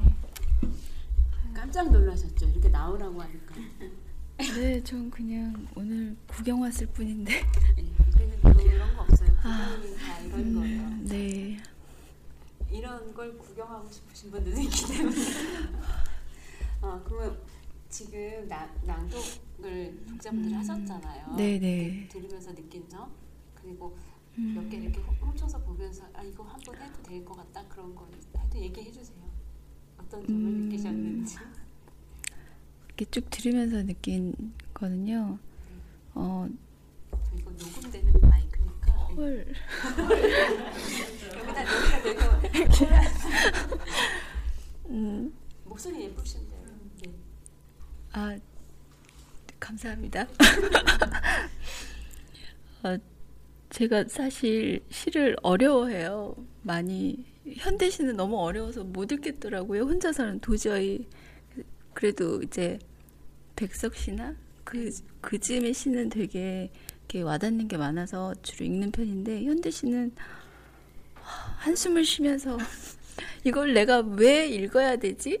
이런 생각까지 할 정도였는데 오늘은 그러니까 어려워요, 어려워요 계속 말씀하셨잖아요. 근데 저는 저기 앉으면서 들었던 게 어, 되게 쉬운데? 그래서 느낀 게 아, 내가 보는 게 어렵구나. 그냥 이렇게 들으면은 쉬울 수도 있겠다라는 생각을 했어요. 그리고 아까 막 선택을 했냐고 물으셨잖아요. 그냥 저는 네 재촉하시는 거예요. 그, 듣고만 있었고 보지는 못했는데 그러면 제가 하나 권해드려도 될까요? 네 그냥 권해드려도 읽으실 수는 있잖아요. 음, 읽을 수는 있죠. 제가 감정이 실리느냐. 좋은 시를 하나 해놓은 게 있는데 네. 좀 전에 여기 사서 선생님이 눈 하셨잖아요. 네. 이걸 읽어주셨으면 좋겠어요. 햇빛이요. 네. 예쁜 목소리. 어, 칡바꾸리가 나오네요. 저 되게 좋아하는데. 햇빛. 눈이 녹지 않았다. 직박구리는 단풍나무에서 향나무로, 향나무에서 은행나무로 이동했다. 박새는 단풍나무에서 향나무로, 향나무에서 은행나무로 이동했다. 가끔 단풍나무에서 은행나무로 바로 이동하는 놈들도 있었다. 그 중 한 놈은 시야를 벗어났다. 시야 밖의 세상은 꿈이었다. 새들은 모두 그곳으로 갔다. 겨울이었고 겨울이었다. 나는 펼쳐둔 책 위에 쏟아진 빛에 갇혀 있었다.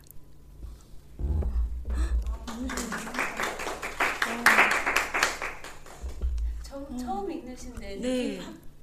네. 너무 좋은데요. 왜 좋아하실 것 같았어요. 네. 어, 이거 갖고 싶다. 네, 사세요. 네. 제 책입니다. 아, 이 네모, 네모 에 있는 시들이 아마 다 좋아하실 것 같아요. 그리고 네. 이준규 시인이 새- 새를 되게 좋아해요. 그리고 이분이 산책을 굉장히 좋아하는데 산책 네, 나무 산책하면서 다 관찰한 걸 일일이 다 메모하시고 조그만 일기장이 있대요. 그러니까 수첩 수첩이라고 해야 되나? 깨알같이 항상 적고 국립공원 뭐 식물원에 있는 조사단 같이 나무 이름을 너무 많이 아시더라고요. 나무. 예, 그 식물도감, 나무도감 이런 것도 굉장히 좋아하세요. 그러니까 자, 그 시인이 자기가 본 것이 뭐였는지 집에 와서 찾아보고 그러시는 것 같더라고요. 그리고 새 종류도 굉장히 많이 아시는데 제가 무슨 숲에 사는 무슨 이렇게 수목원에 있는 직원 같다고 그렇게 놀린 적도 있는데 다 서울에서 본 시라는 서울에서 본 새들이라는 거야. 직박구리, 박새. 이렇게 공원 있잖아요. 서울에도 서울숲도 있고 멀리까지 걸어서 다 걸어서 그렇게 산책을 다니시더라고요. 그 공원들을. 그래갖고 언젠가 제가 굉장히 멋진 그 명성산 포천에 있는 명성산에 캠핑을 다녀온 적이 있어요. 그래서 막 자랑을 했죠. 그 형이 좋아하는 새소리 엄청 실컷 들으면서 잠이 깨고 잠을 들었는데 너무너무 아름답다고 새소리가 그 얘기를 했더니 서울에도 새가 있는데 어느 날 너무너무 예쁘게 우는 새가 있어서 쳐다봤더니 참새더래요. 참새가 저렇게 짹짹짹 우는데 사람들이 그걸 모른다는 거예요. 서울의 그 소음에 그게 묻혀버려서 그 도시의 그 자동차 경적, 자동차 지나가는 그런 소리들에 묻혀서 공원에 있는 그 작은 아름다운 새 소리를 들을 수가 없, 들을 기가 없는 거죠. 근데 저 같은 경우는 아주 멋진 숲에, 가, 숲에 가서 새들의 환경이 잘 조성되어 있는 곳에서 새 소리를 들었다면 이분은 그 도시 쓰레기 같은 소음 속에서 참새의 아름다운 소리를 듣는 분이구나 이런 느낌을 그때 받았어요. 그 얘기를 하다가 그 정도로 굉장히 디테일한 분인데 굉장히 또 남성적으로 다 걸어 다니세요. 뭐 물론 술 드시고 힘든 날은 택시도 타시겠지만 하여튼 이 시집에 있는 시들 다 좋아요. 네. 좋은데요. 네. 감사합니다. 네, 잘 되죠. 네. 제가 하나 소개시켜 드릴게요. 네. 그리고 김옥수 선생님한테는 제가 가까이 있어서 시집을 이렇게 토스를 해드렸어요. 보시라고 여기 두개 적어놨는데요. 한, 네, 나와주세요.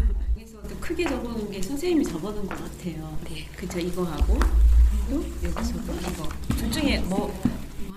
짧은 걸로 할게요. 그리고 적었는데 어떠셨어요? 이렇게 처음 이준규 시인 접한 시를 접한. 음, 사실은 몇 년 전에 그 산울림 소극장에서 낭독 연극을 낭독하는 아, 예, 예, 그걸 했었는데 한번 정말 신선한 충격이었어요. 너무너무 아 이렇게 낭독해주는 연극이 너무 멋있더라고요. 섹시할 수 있구나라는 것을 느낄 만큼 멋있었어요. 그래서 엊그저께 이 도서관에 왔다가 저기에 걸려있는 플랜카드를 보고 딱 아무것도 안 보이고 저는 제가 보려고 하는 건 봐서 저기 저기에 딱 순적 낭독은 그저 내 낱말만 보고 그냥 전화로 신청을 했었거든요. 네이밍을 잘했네요. 예, 그래 오늘 와서 어, 참 오기 잘했다. 예, 이렇게 어, 내가 보는 거, 읽는 거하고 또 귀로 듣는 거하고는 참 다르구나 하는 것을 정말 느낀 계기가 된 것 같아요. 예, 그래서 저는 사실은 죄송스럽지만 어, 이 시인의 성함을 처음 접한 것 같아요. 예, 그 옛날 좀 서정적인 시를 쓰는 시인들이 시집을 많이 읽는 편이라서 처음 지금 오늘 와서 만난 것 같거든요. 그래서 그냥 사실은 시간이 없으니까 아까 선생님이 주셔서 제목만 쭉 그냥 훑어보다가 제가 좋아하는 나무라서 예, 물풀의 나무를 제가 한번 선택해 봤습니다. 물풀의 나무 비가 왔다. 빗소리가 들리지 않는다. 자기 나무 앞을 지나갔다. 자기 나무에는 꽃이 없었다. 눈물이 보도로 떨어졌다. 강을 건넜다. 의자에 앉아 있었다. 해가 지고 있었다. 그곳엔 고양이 한 마리 뿐이었다. 조팝나무와 애기 똥불은 조금 떨어져 있었다. 물풀의 나무는 더 멀리 가고 있었다. 나는 너를 물어버리고 싶었다. 조금 울고 싶었다. 그는 내 뒷모습을 보고 있었다. 나는 시를 쓰려다 말았다. 예, 항상 시를 쓰려다 만 저 같은 생각이 들어서 마음에 들었습니다. 감사합니다.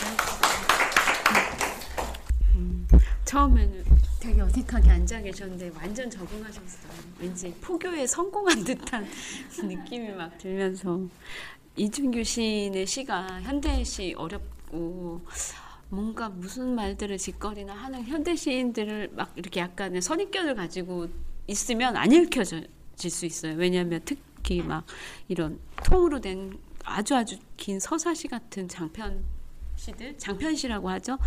그런 토마토가 익어가는 계절 문 이런 것만 접하다가 오늘 같은 이런 낭독회로 통해서 짧은 시들을 이렇게 읽으면 이, 이분의 정서의 결을 느낄 수가 있어요. 그리고 그런 결들이 다 이런 장시에도 장편시에도 다 있거든요. 약간의 참을성만 가지고 생각하고 싶지 않아라는 것들을 좀 약간 버리고 멍하니 멍하니 읽다 보면 이거를 이해하려고 하고 이게 무슨 말이지 왜 도대체 이 사람이 이걸 쓴 거야라고 이렇게 생각하고 있는 게 아니라 진짜 무아지경의 어떤 수도자 같은 걸 요구하는 시인인 것 같아요.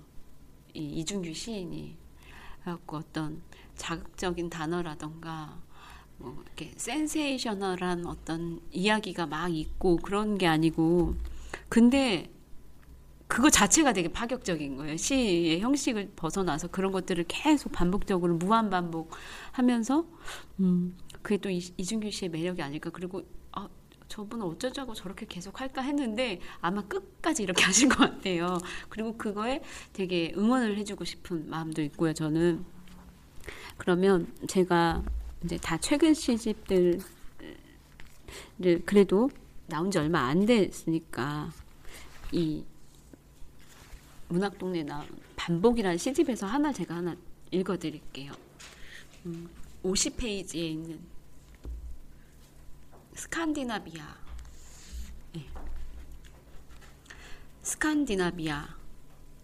국립의료원 스칸디나비아 클럽 정원 벤치에 앉아 커피를 마시며 담배 한 대 피웠다. 어둠 속에서 환한 스칸디나비안 클럽은 크리스마스 장식 등을 달았고 손님이 하나, 둘, 셋, 넷, 다섯, 여섯, 일곱 있었다. 환희를 입은 여자가 링거 걸대를 끌고 가고 있었다. 나는 담배를 한 대 피우고 모텔 로제를 지나 민정 식당을 지나 버스 정류장으로 가며 러시아어와 일본어를 들었다. 나는 추위와 굶주림과 크리스마스의 따뜻한 실내의 단란함을 생각하며 버스에 올랐다. 버스는 어두운 강을 건넜다. 스칸디나비안 클럽이 내세우는 바이킹 뷔페라는 단어는 이채로웠다. 나는 스칸디나비안 클럽에서 사랑하는 사람들과 슬픔 따위를 삼킬 수, 삼킬 수 있을 것이라 생각했다. 나는 버스에서 내려 집까지 뛰었다. 네, 끝입니다. 나는 버스에서 내려 집까지 뛰었다. 이거 진짜 그랬을 것 같아요. 이승규 씨는 자기가 진짜 한 거를 막 일기처럼 일기처럼이 아니라 이렇게 매일매일 글을 쓴다고 하시니까 그랬을 것 같고 이 스칸디나비아 스칸디나비안 클럽이라는 곳이 진짜 저 북유럽 스칸디나비아에 있는 것인지 아니면 예, 한국 어딘가에 있는 것인지 막 의심스러우나 갑자기 민정 식당이 나오고 모텔 로제가 나오는 걸 보니 스칸디나비아 반도에 있는 건 아닌 것 같구나. 뭐 버스를 타고 오고. 근데 뭔가 그 배경을 설명하진 않았지만 우리의 상상을 계속 어긋나고 비껴 나가게 하면서 어떤 이렇게 추상화를 보는 듯한 음, 그 가까운 가까운 시, 그 시간에 했으니까 안현미 시인하고 비교해 보자면 안현미 시인은 굉장히 구상화, 굉장히 정물이 되게 살아있는 어떤 그런 풍경을 아니면 그런 것들을 보여준다면 어, 이준규 씨는 굉장히 추상화를 만들고 있는 것 같아요 시에서. 그러니까 추상적인 서정을 계속 끌어 끌어당기는 그런 시가 아닐까. 그리고 표현 방식도 어려운 게 전혀 없고 비유도 안 쓰시고 지유나 은유 막 이런 화려한 수사를 전혀 쓰시지 않는데도 그 시에서 그런 것들은 나한테 복무할 필요가 없다는 자신감으로 막 이렇게 단어들과 문장들을 직조해내 가고 있는 느낌이 들거든요. 어, 그래서 오늘 낭독 낭독회에 오신 독자분들이 다 한 편씩을 낭독은 다 하셨어요. 저희 낭독회는 한 명의 독자도 소외됨이 없이 낭독을 참여하는 그런 낭독회인데 음, 한 편씩을 더 읽으실 수 있는 시간이 있거든요. 제가 빨리 끝낸다고 하면 뭐 9시 반 정도 끝내도 되는데 한 편씩 더 읽으실 읽으실 만한 시 있나요?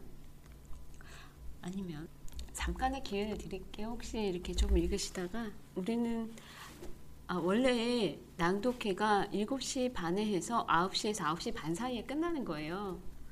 이제 굉장히 단촐한 인원으로 알차게 지금 시간을 채우긴 했어요. 그리고 한 명, 한 분 한 분 다 이야기도 많이 해주시고. 회사 때 너무나 회사스러운 예, 그런 얘기를 했었죠. 과시가 있다고 해서 근데 채은이 씨 얘기하는 거 여기 녹음하고 싶어요. 빨리 나와주세요. 거기서 얘기하면 저는 들리는데 저는 녹음량을 만들고 싶어서. 음, 이 그래서 그때 그 된- 예, 패소와 낭독회 때 되게 비슷한 시인이 있다. 그 시 느낌이 그러니까 저는 이준규 시인 시집을 읽기 전이었고요. 몰랐고요. 그때 말씀해 주신 그 기억이 있어서 빌려봤는데 정말 좋은 거예요. 이 시집. 토마토가 익어가는 계절. 근데 이제 그리고 나서 찾아봤죠. 인터넷을. 어떤 시를 사람들은 좋아할까? 이준규 시인의 왜, 그 대표작들이 있잖아요. 가장 사랑받으면서 이렇게 많이 블로그에 써 있거나, 예, 인용되는 시들. 그 시가 입이었어요. 예, 여전히 반복되면서, 그러니까 정말 아까 말씀하신 것처럼 이게 무슨 뜻이지? 뭐지? 언제 끝나지? 이게 시 맞아? 이런 여러 가지 시험에 들게 하는. 근데 그러다가 정말 어느 순간, 그러니까 아까 말씀하시는데 만다라 같은 느낌이 드는 거예요.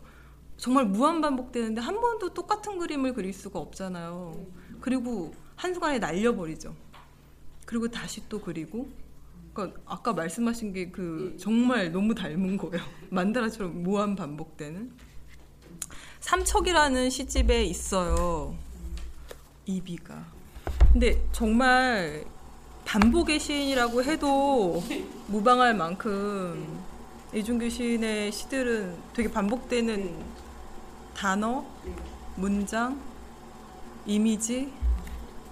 근데 이제 여기서도 그런 이준규 시인의 시를 뭐라고 설명할 수는 없지만 시인의 시 속에서 찾으라면 되게 좋은 문장이 있어요. 사실은 검은 머리 방울새라는 시를 읽고 싶었으나 되게 어려운 의성어들이 많이 나와요. 찌리찌리 찌- 쪼리쪼리 이걸 읽을 자신이 없는 거예요. 그래서 이걸 패스했는데 그 검은 머리 방울새에서 두 번째 그 행이 있는데 이 문장은 무한히 반복해도 좋으리라. 그러니까 이준규 시인의 시를 읽으면 그런 마음이 들어요. 그러니까 무한 반복되는데 좋아요. 그 반복됨이. 이 토마토가 익어가는 음. 계절이라는 이 시집을 제가 시, 시인에게 듣기로 어떤 낭독을 위한 프로젝트로 써, 쓴 시라고 얘기하셨어요. 근데 그, 그 낭독회를 제가 안 갔기 때문에 어떻게 낭독이 되었는지는 모르겠는데, 그러니까 이 낭독회 말고도 이, 이준규 시인이 홍대 서교동 그쪽에서 약간 그런 클럽 있잖아요. 음악 클럽 같은 데서 낭독 공연, 낭독 퍼포먼스 이런 것들을 꽤 많이 하시는 편이에요. 음, 그리고 음. 이분이 같이 친한 허남준 씨라고 그 미술 하시는 분인데 그분하고 같이 작업을 많이 하시고 시에도 나오던데. 허남준 음. 친한 친구이시기도 하고 그분하고 무슨 그런 작업들을 많이 하셔서 음. 뭔가 이렇게 독특한 것들을 하시긴 하더라고요. 음.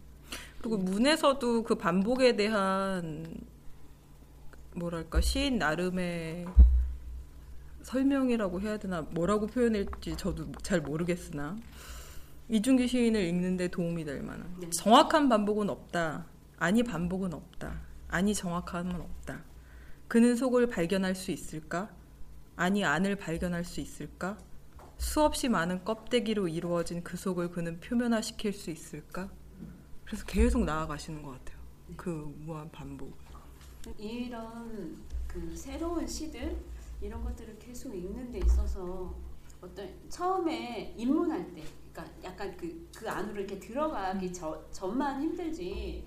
이준규 시인 같은 경우는 한번 이렇게 빠져들기 시작하면 그 만다라 속에서 이렇게 계속 네. 헬멧이는. 네.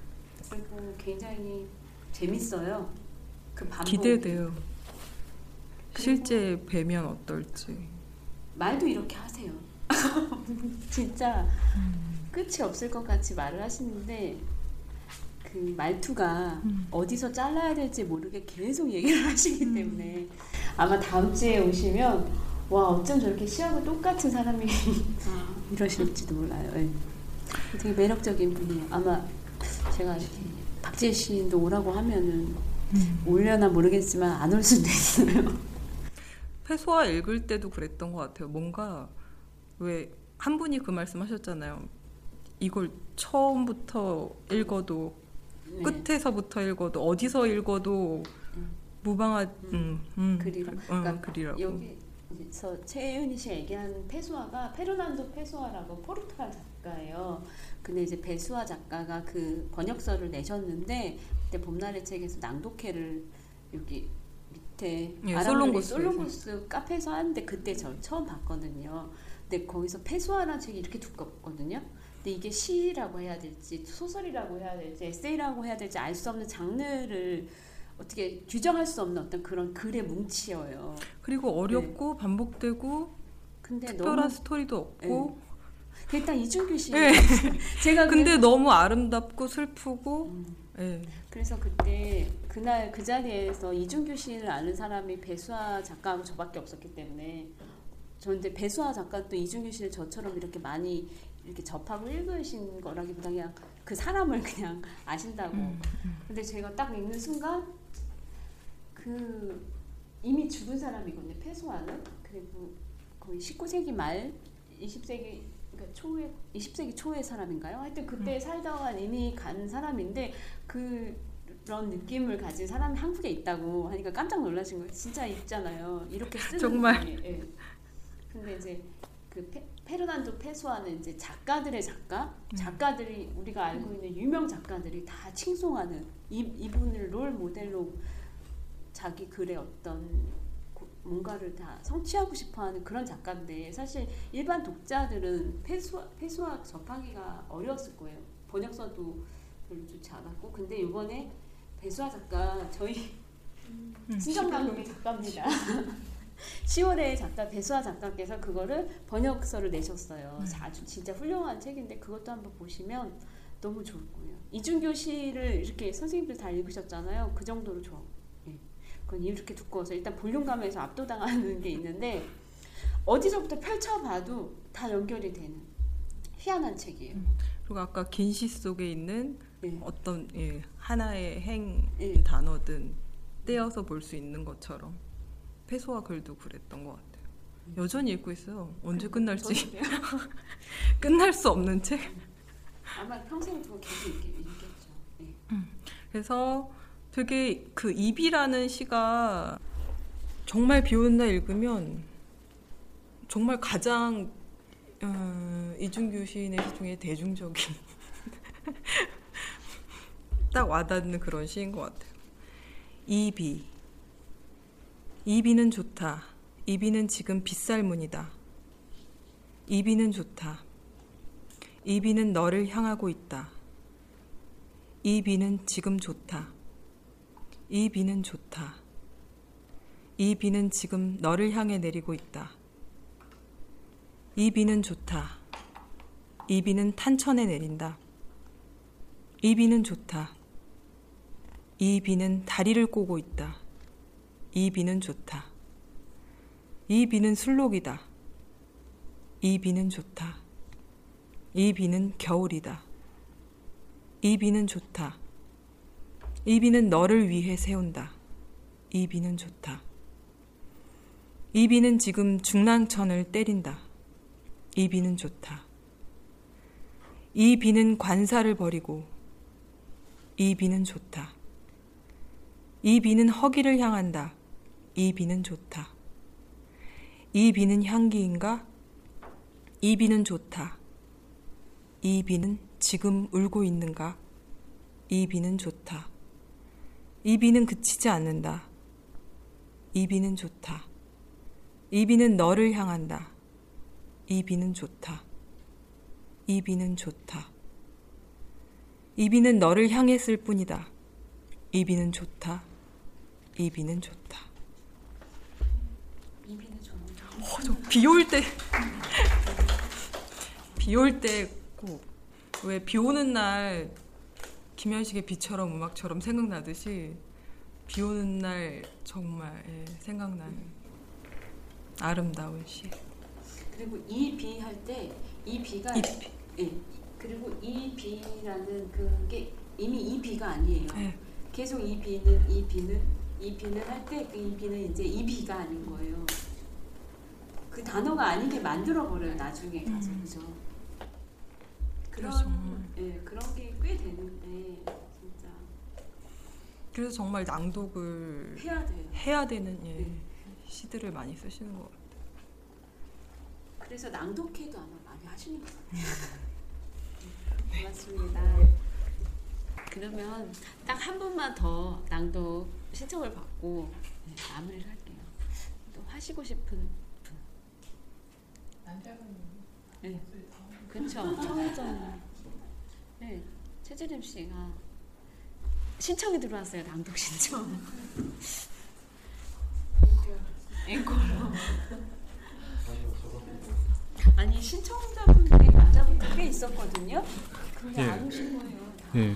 아, 근데 저기 보니까 저 말고 한 분밖에 안 계시던데. 그래요?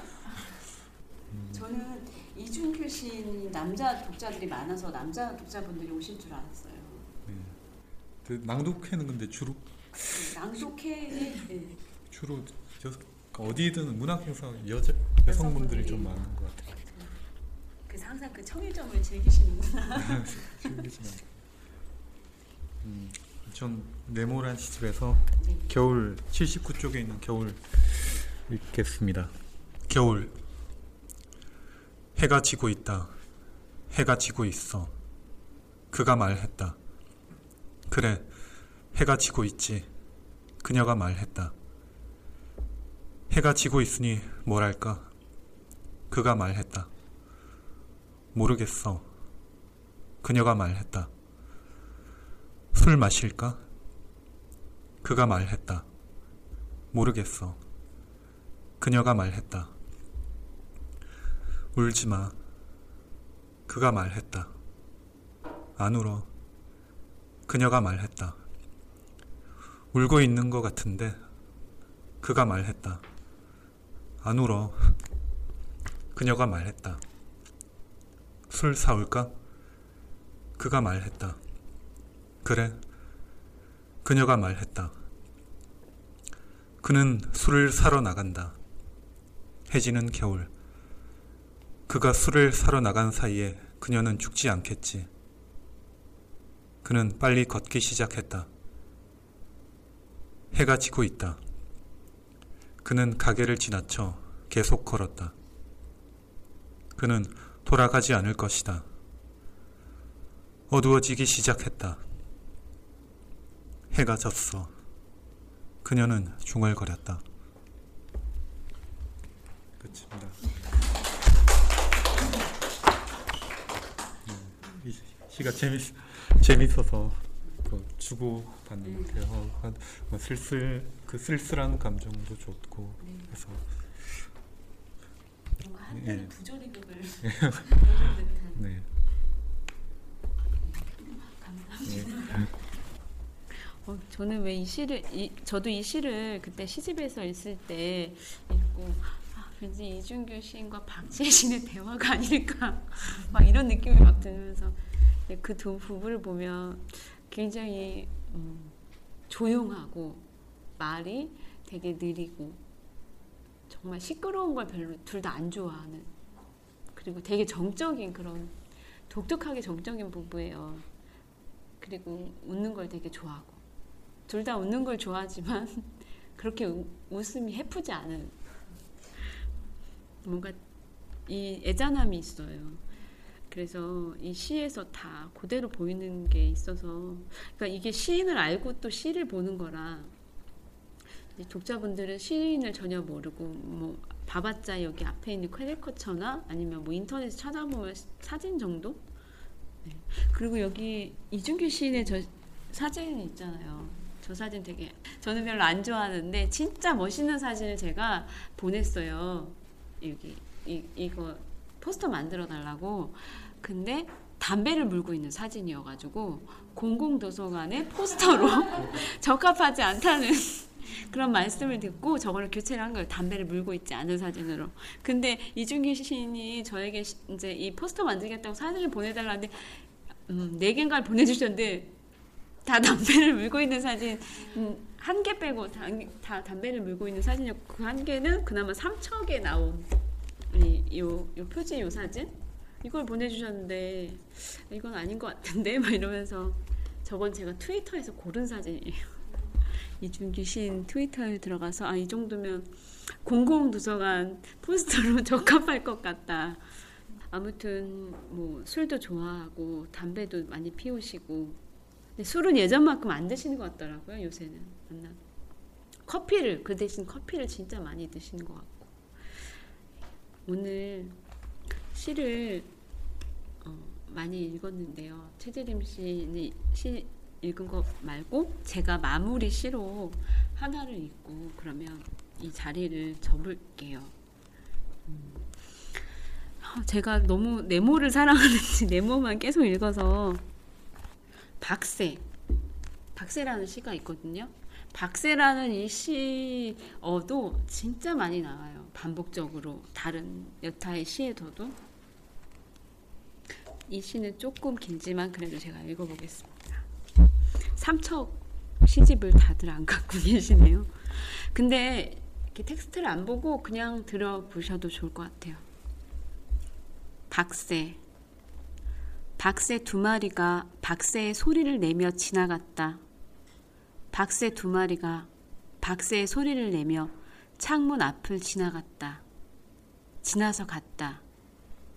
박새 두 마리가 순서를 가지고 하나씩 하나씩 조금 서두르며 내 창문 앞을 지나갔다. 유리창 앞을. 박새는 처음엔 목련나무에 살았고 다음엔 측백나무에 살았는데 비상하여 조금 멀리 명자나무 옆의 라일락에게 가버렸고 그러다가 향나무 속으로 숨어버렸는데 나는 그것들이 박새였는지 아니었는지도 이제는 모르겠다. 슬프게도 내가 아는 것은 없다.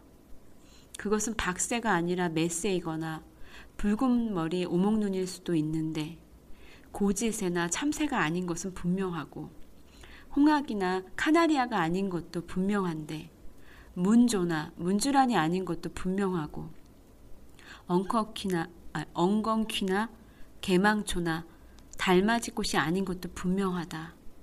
부들이나 창포가 아닌 것은 물론이고 부들을 스치고 지나가는 고양이나 쥐가 아닌 것도 분명하다. 아마 박사, 박새는 한삼 넝- 덩쿨을 좋아하거나 좋아하지 않을 것이다. 나는 딱새 부부가 꽃사과 나무에 사는 것을 본 적이 있는데 나는 꽃사과 나무의 향이 그렇게 좋은 줄은 꽃사과 나무에 접근하고 꽃사과 나무에 아직도 달린 지난 계절의 꽃사과 하나를 따서 코끝에 가져가 본 후에 알았다. 나는 그 꽃사과를 먹을 것인지 먹지 않을 것인지 잠시 망설이다가 시를 쓰는 아내에게 가져다 주어야겠다는 생각을 했다. 아내는 향이 정말로 좋다고 하면서 그 작은 초록의 꽃사과 하나를 자신의 서재 서가에 두었다. 나는 아내가 없을 때마다 아내가 시를 쓰는 아내의 안락 의자에 앉아 꽃사과 냄새를 맡았다. 언젠가부터 향은 없다. 나는 다른 꽃사과를 그곳에 둘 수도 있었지만 그렇게 하지 않았다. 박새 두 마리가 박새의 소리를 내며 내 창 앞을 지나갔고 나는 그들이 서럽다. 아급의 나무에 살던 딱새들은 왜 다시 돌아오지 않는 것일까? 그들은 파와 쪽파와 고추를 싫어할까? 나는 어제의 구름을 보았는데 오늘의 구름도 본다. 내일의 구름도 볼 수 있을까? 창밖을 지나가는 박새와 창문에 와서 몸을 부딪히는 매미와 아무 일 없는 아스팔트와 매일매일의 시와 눈물과 사랑과 망각과 공포와 권태 속에서 나는 여름을 보냈다. 박새 두 마리가 나를 지나갔다. 오전에, 여름에, 가을에. 끝입니다.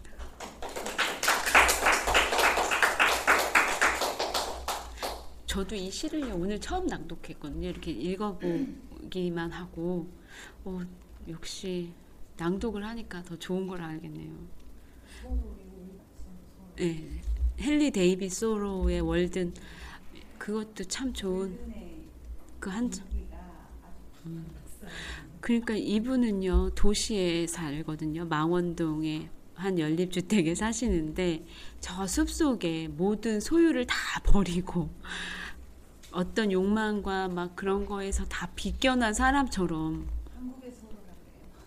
아 그래요? 다음 주에 오늘 오신 분들 다 오실 거죠. 그러면 어, 이 이준규 시인을 만났을 때 어떤 말을 하고 싶은지 아니 뭘 물어보고 싶은지 그런 거 아니면 이준규 시인이 너무 말을 끊지 않고 하셔서 음, 어디서 들어가야 될지 모르겠다 하실 때 제가 이렇게 Q&A라도 해드릴게요.